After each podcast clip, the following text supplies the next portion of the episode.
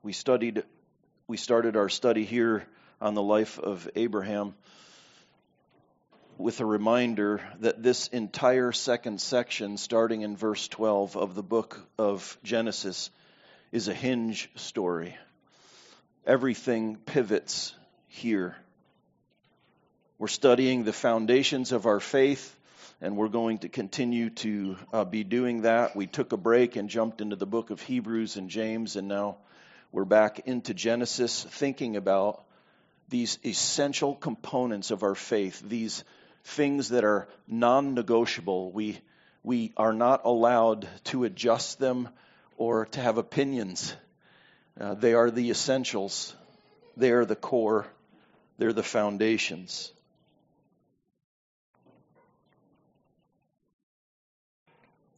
And certainly, as we study this second part of the book of Genesis, it serves as a significant basis for those of us who follow Jesus.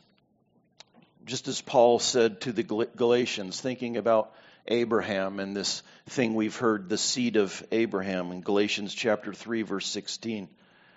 Now the promises were made to Abraham and to his offspring. It does not say, and to his offsprings, referring to many, but referring to one, and to your offspring, who is Christ. We see immediately Paul referring back to this very section of Scripture and saying, This is where the seed of Christ was born. And so, this Messiah seed that would grow into the tree that's planted on Mount Calvary would be planted in the life of Abraham. Abraham is mentioned 40 times in the New Testament. He's a character of importance. He's a foundational character, and yet the power of Abraham's life is not necessarily in his life and actions, but in not just what, but who he believed. And so it is of no little significance that the first time that the word believed is used in the Bible as a verb is found right here in Genesis chapter 15, verse 6. So the very foundation of faith in Messiah alone, by grace alone, in faith alone, is born here in these chapters in Genesis. we're going to cover a lot of ground today. We're going to be looking at Genesis 15 through 17. We've talked about this before. This year is kind of a year of overview, it's flying over. The temptation, and I apologize for this, like I've done in a couple of our weeks together, is to get hunked down in some details, and then the sermons end up a little bit long. So I'm going to try not to do that, but we do want to take an overview and look at the foundations. That's the goal of our time together today. And you can kind of do a careful reading, I've done it multiple times, of Genesis 15, 16, and 17. And if you're even taking it slow and you're reading carefully, you can pretty much get through that read in about eight minutes. But the reality from Genesis chapter 15 till Genesis, the end of Genesis chapter 17, this covers 25 years of Abraham's life. I think it's really important because it's so easy for us to sterilize Bible characters. True? And so we think it takes eight minutes to read, and we think our faith should therefore be developed in eight minutes. We think as long as it takes us to read from 15 to 17, it should take us to hear this truth and then develop it into a reality in our lives. Church, that's just not the way it is. And so, one of the things that I've had to do in, a, in adjusting myself to the gospel, myself first, and then also my teaching is to realize just because you teach something once doesn't mean people are, are radically and you know magically transformed. These things take time that should help us to continue to press on when we don't feel like it and we don't feel like it's working and we feel like this thing is taking us longer than it should. We should press on because it takes us longer than eight minutes. Yeah? And then also when you live with somebody else who's it's taking a long time to get the gospel born out into their life, you ought to be able to be patient and long suffering, realizing that this takes longer than eight minutes.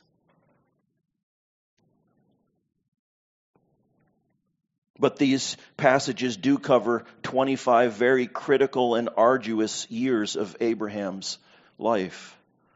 And so here's the thesis statement that summarizes these three chapters that we're going to be skipping over today, but I'm trying to succinctly bring down this passage into a, brief couple of sentences. Here they are.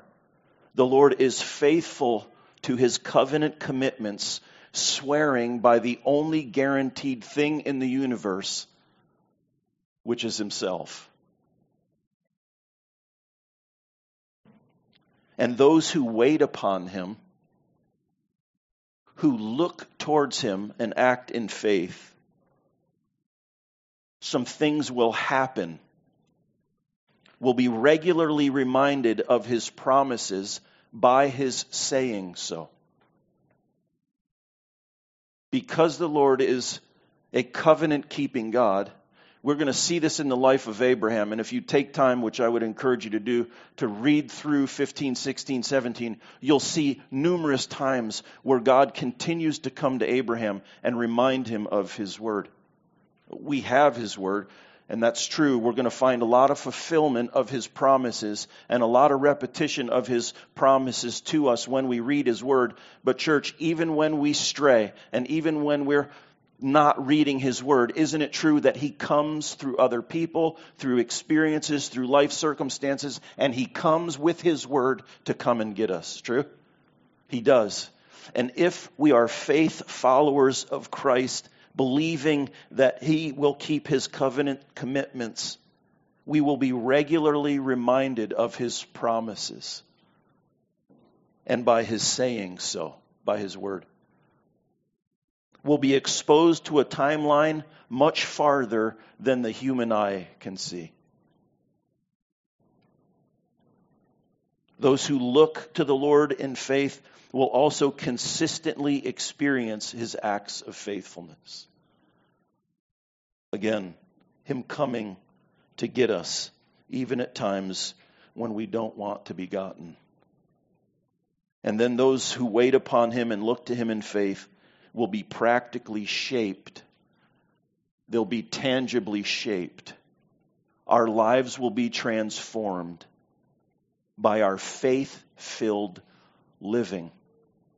Not just saying, I believe you, but I'm adjusting myself and it changes us.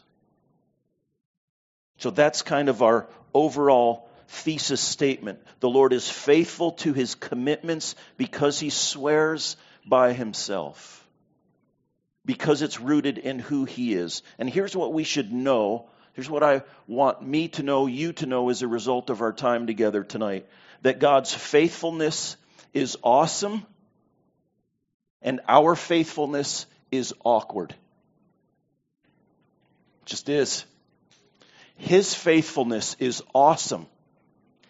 Ours is awkward like gangly teenagers fumbling over ourselves. True? I remember being 13 years old trying to play basketball. My, I used to get sore knees from them babies knocking together all the time. I didn't. I looked like a baby orangutan. I really did. I was all arms, legs. My, my legs looked like ropes with knots in the middle. I mean, but that's us, church. Our faith is often awkward. We've got to remember the Bible is not, it's for us. It's not about us. It's about God's faithfulness to us. So here's what we should know that God's faithfulness is awesome, our faithfulness is awkward, but here's what I don't want us to miss. What we do is important. I'm not negating that. The word doesn't negate that at all. What we do is important. Our choices, like in the life of Abraham and his nephew Lot, have long generational consequences, good and bad. We still have conflict in the Middle East because of choices Abraham made 4,000 years ago. What we do is important. it means something. For those of us who hang around Calvinist circles, oftentimes it's very easy for us to kind of throw our hands up and God's going to do what He says He's going to do anyway, and then we don't take our decisions seriously. That's a mistake. What we do is important and it has generational consequences. And if you forsake that reality, you will see it borne out in the life of your grandchildren. You will. And while what we do is important and our faithfulness in action shapes generations, it is not ultimate. You with me? This is true with Abraham, it's true for us. We should know this as a result of studying this passage. What we do is important, and we should take it seriously. And God commends what we do or condemns what we do. He takes great joy in our faith, or we can trouble him. What we do is important, but what we do is not ultimate. And so here's what we should do Here's what I hope we would do as a result of going through these few chapters that we would constantly be adjusting ourselves to live by active faith in what the Lord has promised. That's what we should be doing. Because our faith is awkward, we always have room to be adjusting and changing, and that we would be inspired, empowered, that we would realize that God's complete and utter awesome faithfulness gives us the ability to act with some level of freedom to pursue Him, even though our pursuit is awkward. So, Lord, help us to pursue you even when our faith is awkward. So we left off the call of Abraham in chapter 12, which took us all the way through the end of that chapter. Now I'm going to just kind of bring us up 12, 13, 14, because then we're going to jump into chapter 15. So in chapter 12, Abraham is called by God to come out of everything he knows and finds comfortable. By the way, um, when Jason, towards the end, he's praying, and um, somebody's phone was going off. I thought, come on, guys, you should know by now to silence your phones. And then I thought, man, that's awful close. It was mine. and just know this that if you put your phone on silence, it doesn't work when the hurricane. You got to turn it off. Um, but we have some people. If the roof blows off, we'll probably stop, okay? But other than that, we're just going to keep moving. Um, but in chapter 12, Abraham is called by God. He's called to come out from this place where he was very comfortable, even from his father's house, to start a community of people who will live completely differently by faith in what God has said. And again, that takes us mostly through chapter 12. And despite whatever Abraham's reasoning was for going to Egypt, but then we do know that he definitely lied when he got there. So, despite his awkward faithfulness in getting to Egypt, he still, with his wife, leaves with more stuff, more resources than he went in there with. So, even in his off, awkward faith stumbling forward, he goes into Egypt and he comes out more prosperous than he went in. By the way, this is a snapshot. When we get into Genesis chapter 15, we're not going to cover this too much, but he talks about God tells Abraham that your, your offspring are going to be 400 years in captivity. This is the first time Abraham realizes, oh, this seed born thing is much longer than I expected. He's telling me my, my, my relatives are going to be enslaved for 400 years. He doesn't say it specifically, but they're going into, we know, Egypt right? Where did Abraham and Sarah go? They went into Egypt. How did they come out? They came out more rich than they went in. And what, what God is doing is He's helping Abraham to see your relatives will be in a longer version of what you just experienced. You went into Egypt and you came out more rich. Your family is going to go into Egypt and they're going to come out more rich. I am going to be faithful to do what I said. So it's just a small snapshot there that's uh, further developed in Genesis 15. But at this time, during Abraham's calling, he's about 75 years old. And so Abraham, along with Sarah and his nephew Lot, they leave Egypt. They go a little bit farther north and settle into an area called the Negeb. And as they're there, both Abraham and Lot's resources grow, and they've got lots of herdmen and cattle and shepherds, and that's starting to become trouble. So they divide and they split up. Abraham's about 76, roughly. And then his nephew Lot, based on his choices of land and the company that he chose to keep because he knew oh, this, these people sin, but I'm still, what, they, what the resources in the city they have are nice. He still gets caught up in a war and he gets captured, and his resources and his family are all plundered by foreign kings.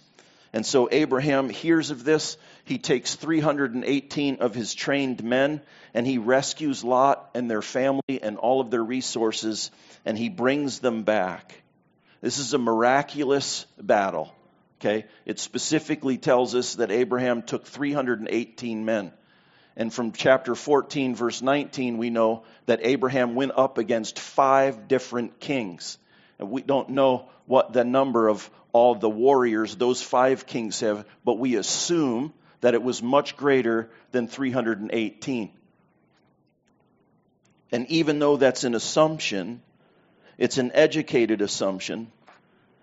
And it's significant to note that after Abraham wins this victory, this priest king, who Nathan introduced us to last week, Melchizedek, comes and blesses Abraham with these words Blessed be Abraham by God Most High, possessor of heaven and earth. And blessed be God Most High, who has delivered your enemies into your hands. so, what Melchizedek says is, You're winning, Abraham. This delivery of all of these possessions and getting your nephew back, that was an act of the Most High. It was a miraculous battle win. Now, Abraham's about 77. And so now we come to chapter 15. And it starts this way after these things, what things? Well, the things we just discussed. After the battles, after Abraham rescues Lot and his kinsmen and their possessions, after he is blessed by Melchizedek, the word of the Lord comes to, to, to Abraham in a vision. Fear not, Abraham, I am your shield, and your reward shall be very great. Now, it's been two years since God promised Abraham land and generational blessing. And that we know of, he hasn't heard much other than that. So now, on the heels of this miraculous warrior intervention, God comes to him and says, See, Abraham? In other words, he just had this miraculous intervention, this warrior experience, and God is saying, experientially, you see, I'm going to be your shield. You see how I just did that? Now I'm telling you that was me. I am going to shield you. So don't fear. My promises are coming true. And he is blending that with Abraham's experience so that he knows, yep, this is true. It's going to happen. So the word of the Lord came to Abraham. And here's Abraham's response. After this miraculous, in some vision or theophany where God appears to Abraham, we're not exactly sure, but he comes and he says, I just delivered you. Experientially, you know, I'm going to continue to shield you. You can trust and hope in me. And then in chapter, starting in verse 2, we see Abraham's response O Lord, what will you give me? For I continue childless, and the heir of my house is Eleazar of Damascus. And Abraham said, and Abram said, Behold, you have given me no offspring, and a member of my household will be my heir. And behold, the word of the Lord came to him This man shall not be your heir. Your very own son shall be your heir. And so he brought him outside and said, Look toward heaven and number the stars if you are able to number them. And then he, the Lord, said to him, So shall your offspring be. And he believed the Lord, and he counted it to him as righteousness. And he said to him, I am the Lord who brought you out from Ur of the Chaldeans to give you this land to possess. But he said, O Lord, how am I to know that I shall possess it? So, on one hand, Abraham is commended for his faith, he's praised for his belief, and yet it's awkward. You see it? So the Lord comes to Abraham on the heels of miraculously supporting him. He, he blesses him through a priest king, reminds him these things were done for you by the Lord. And Abraham responds with two questions What will you give me? And how will I know that I'm supposed to possess it? What we're seeing here is that the Lord's faithfulness is awesome, and Abraham's faithfulness is awkward. There's a lot going on in this passage, but there's a couple key things that I want us to take away in our overview. One, who Abram is and what he does is important. The Lord commends his belief. The Lord reminds Abraham that his choices will have generational consequences and long lasting redemptive impact. And the second thing we should take from this narrative is that what, what Abraham is doing is important, it's not ultimate. Redemption will ultimately come not through what Abraham does, redemption comes through what God does. True? And so this is made super clear in the next part of the narrative. Abraham, what you're doing is important, but it's not ultimate. Redemption, you will play a part in it by your faith, but redemption will not come through what you do, it will come through what I do. Look at the narrative starting in chapter 15. I'm going to start in verse 7. So Abraham says, What will you give me? And the Lord says, I am the Lord who brought you out of Ur of the Chaldeans to give you this land to possess. But he said, O Lord God, how am I to know that I shall possess it? Verse 9, he said to him, Bring to me a heifer three years old, a female goat three years old, a ram three years old, a turtle dove, and a young pigeon. And he brought him all these and cut them in half, and laid each half over against the other, but he did not cut the birds in half. And when the birds of prey came down, the carcasses, Abraham drove them away. As the sun was going down, a deep sleep fell on Abram, and behold, a dreadful and great darkness fell upon him. And then the Lord said to Abram, Know for certain that your offspring will be sojourners in a land that is not theirs, and will be servants there, and they will be afflicted for four hundred years. But I will bring judgment on the nation that they serve and afterward they shall come out with great possessions. As for you, you shall go into your you shall go to your fathers in peace. You shall be buried in a good old age, and they shall come back here in the fourth generation, for the iniquity of the Amorites is not yet complete. And so when the sun had gone down and it was dark, behold, a smoking firepot and a flaming torch passed between these pieces. And on that day, the Lord made a covenant with Abram, saying, To your offspring, I will give this land from the river of Egypt to the great river, the river Euphrates. So, this is what we know as the Abrahamic covenant. It is a covenant of utmost seriousness, a covenant made in blood.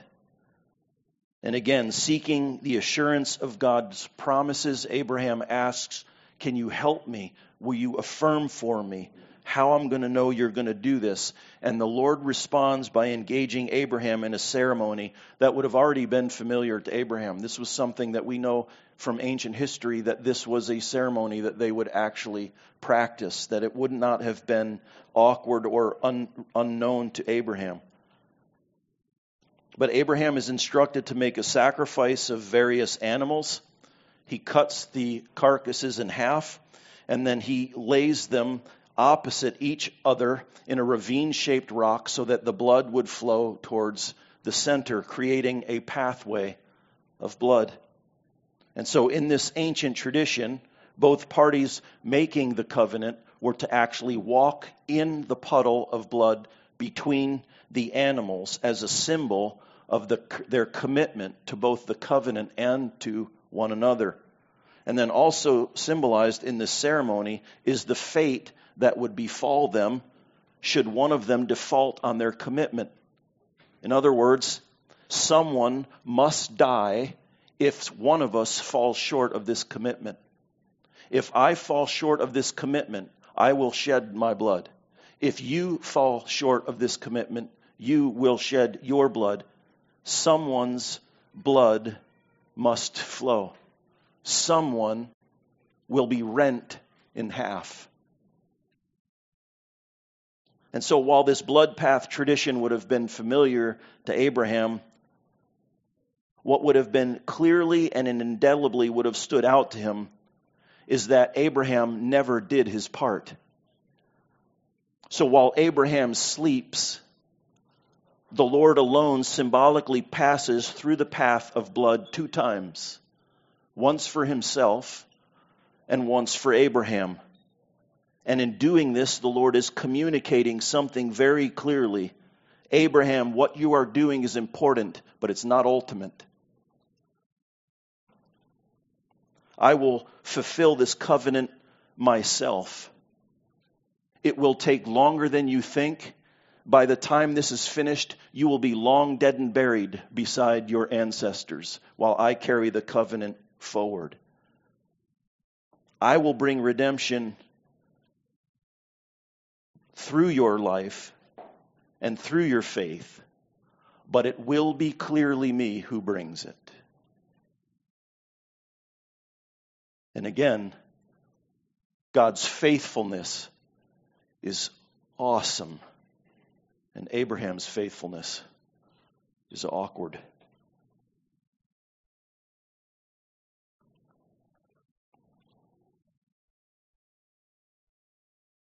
What is it that Abraham actually does in this covenant ceremony? Well, he sleeps. He does nothing but believe. And that is why that Abraham becomes the father not of redemption, but he becomes the father of belief because it's the only thing he does. He becomes the father of faith unto action in him who promises and fulfills the redemptive work. So, as we read in our Romans passage, verse 16, that is why it depends on faith, in order that the promise may rest on grace and be guaranteed to all his offspring, not only to the adherent of the law, but to the, also to the one who shares the faith of Abraham, who is the father of us all. And what does he father us in? Belief.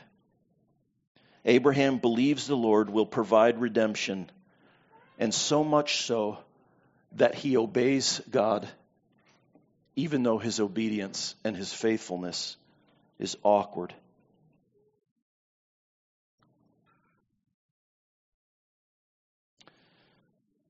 And this idea of faith, Abraham's faith being awkward is something we talked a little bit about in Genesis chapter 12, where we saw both Abraham's faith and his failures. And this reality of Abraham's faith being kind of gangly and awkward is significantly made in the next two sections of this narrative. So in chapter 16 and verse 17, we're going to see this awkward faith of Abraham again in the conception and the birth of his son Ishmael through his wife's servant Hagar.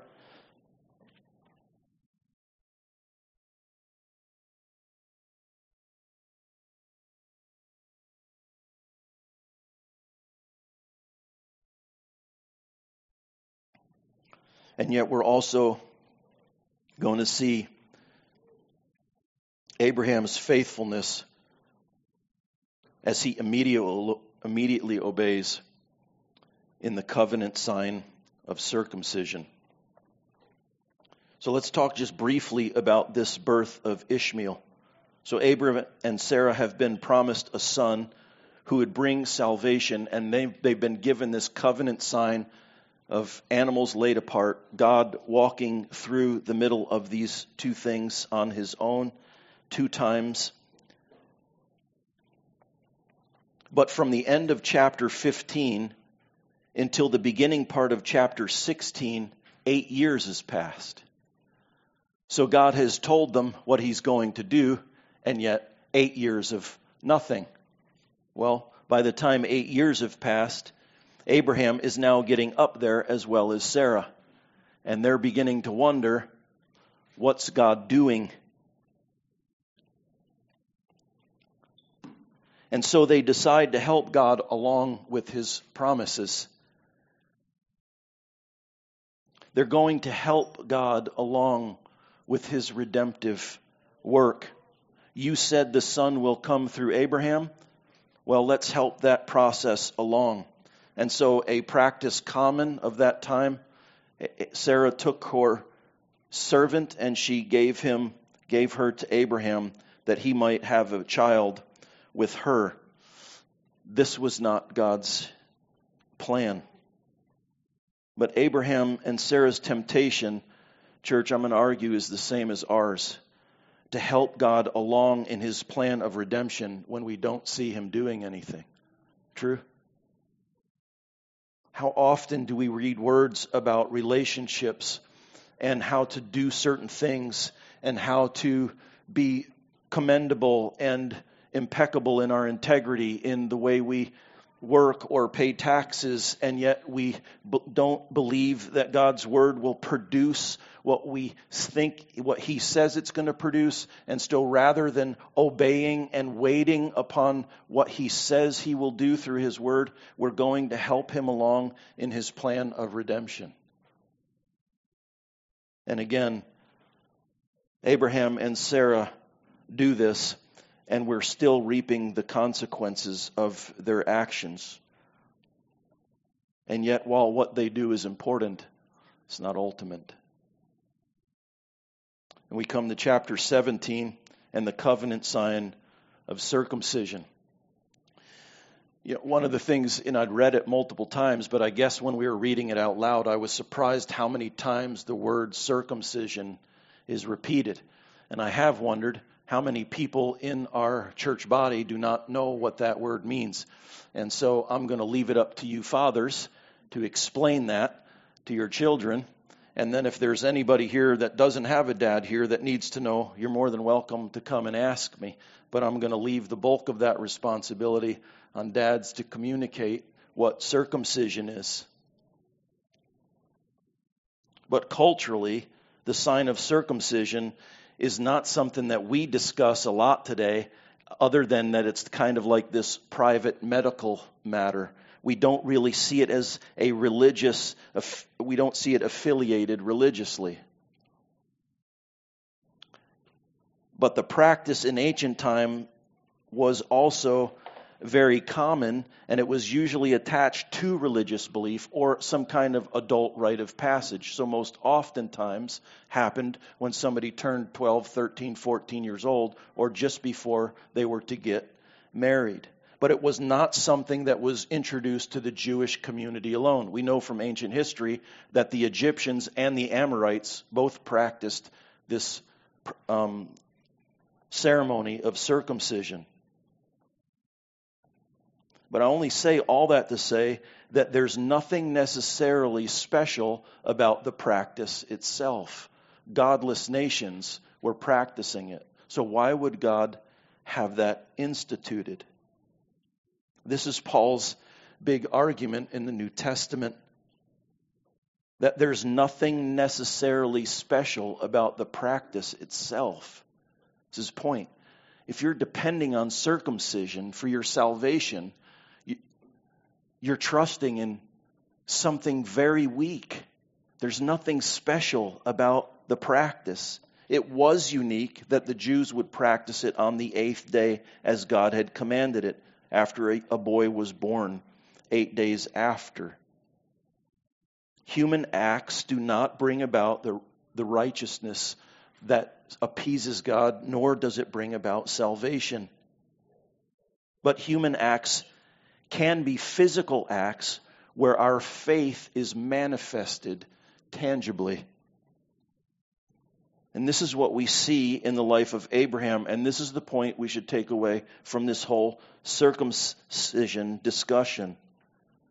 In Genesis chapter 17, God gives Abraham the sign of circumcision as a way of tangibly manifesting generationally their faith in action. Church, I'm hoping I'm doing okay here helping you. But what the point is, is that obedience attached to faith is absolutely necessary. This is James's point later in the New Testament. You can't have faith without action. And so what God does is he gives Abraham a common practice and he makes it uncommon by saying, do this generationally as an expression, because an expression of your faith is paramount, do this as an expression of your faith. In other words, obey out of faith. Have faith unto action. And Genesis 17 19 records that Abraham obeyed him and his household that very day. He hears the words of the Lord and he says, from this day forward, he starts with himself and Abraham and then his entire household. I was thinking about this, and I know when God spoke to Abraham, Abraham had questions. I think if I lived in Abraham's house and he came to me and said, Hey, everybody, this is what we're doing, I think I would have had some questions, perhaps. That was a joke, right? It is funny, too. But Paul further clarifies this to the Romans. And again, we read this, but he says, For we say that faith was counted to Abraham as righteousness. How then was it counted to him? Was it before or after he had been circumcised? It was not after, but before he was circumcised. He received the sign of circumcision as a seal of the righteousness that he had by faith before he was circumcised. This is just a physical manifestation of an inward reality. It's the same as baptism. Baptism doesn't save us, but it's a physical manifestation of an outward reality. Everybody who says, I follow Christ, should be willfully, volitionally, by choice, baptized. I want to identify myself with Christ. I'm doing it as a step of obedience. It's a outward manifestation of an inward reality. So here should be some takeaways for us today.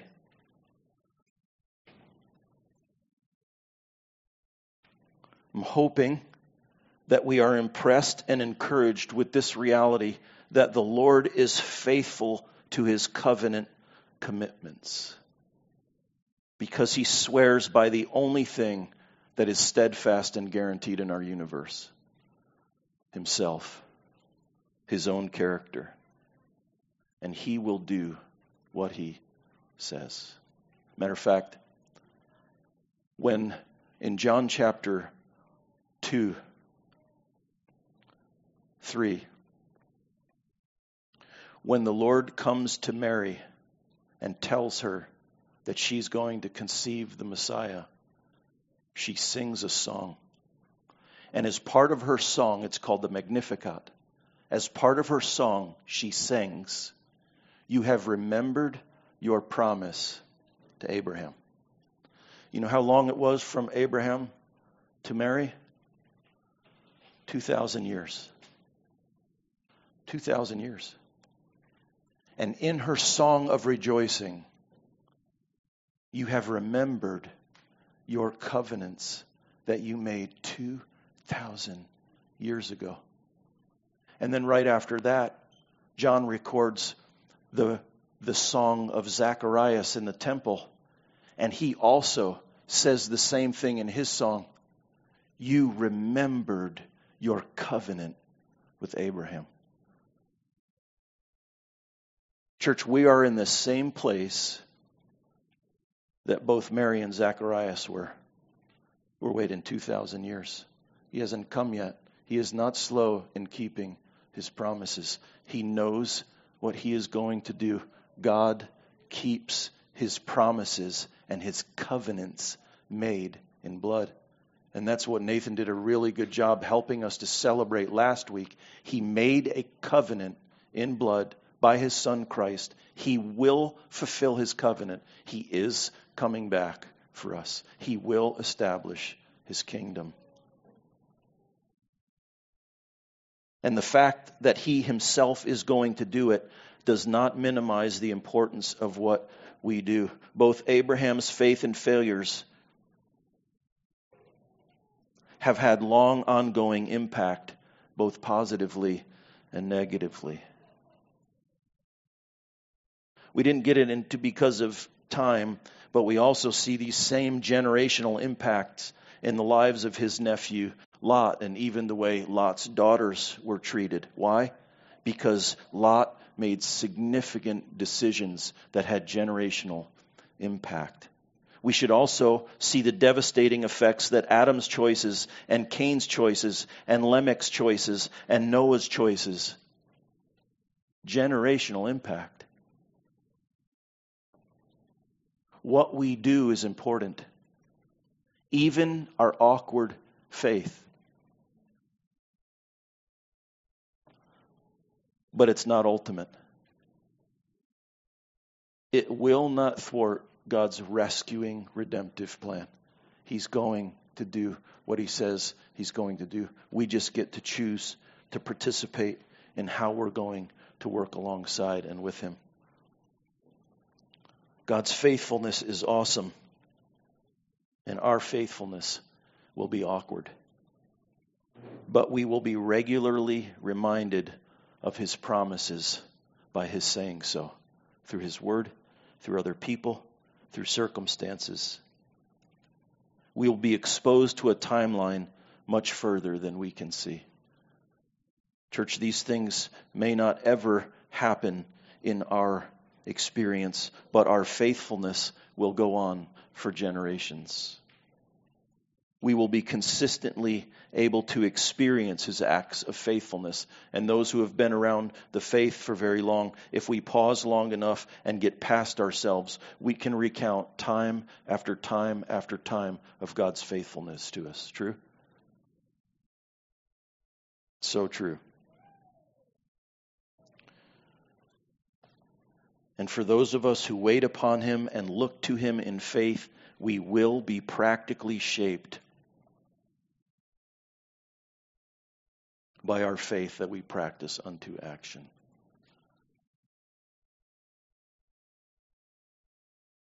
So we return to what we should know. We should know that God's faithfulness is awesome. Ours will be awkward. What we do is important. There is long lasting consequences. Our faithfulness shapes generations, but it's not ultimate. We have the freedom to move forward in daily obedience in small ways that we know because we don't have to do God's big job for Him. Guys,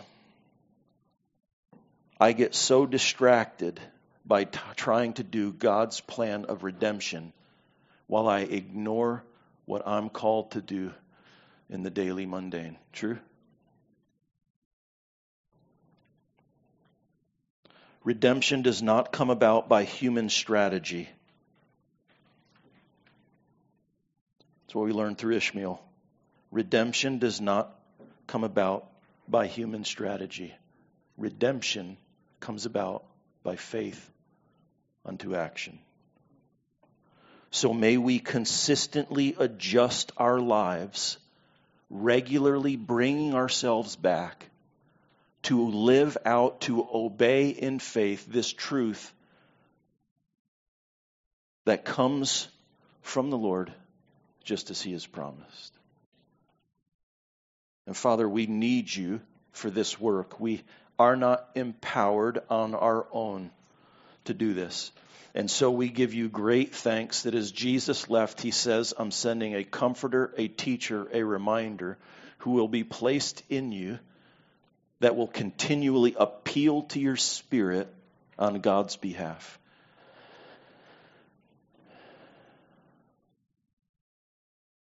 Thank you for giving us the Spirit. Lord, may we hear and heed his voice and not harden ourselves against him. And may we regularly be adjusting ourselves to live by faith in action in what you have said. And we thank you for giving us the ability to do that through Jesus Christ our Lord and his Spirit who lives within us. Amen.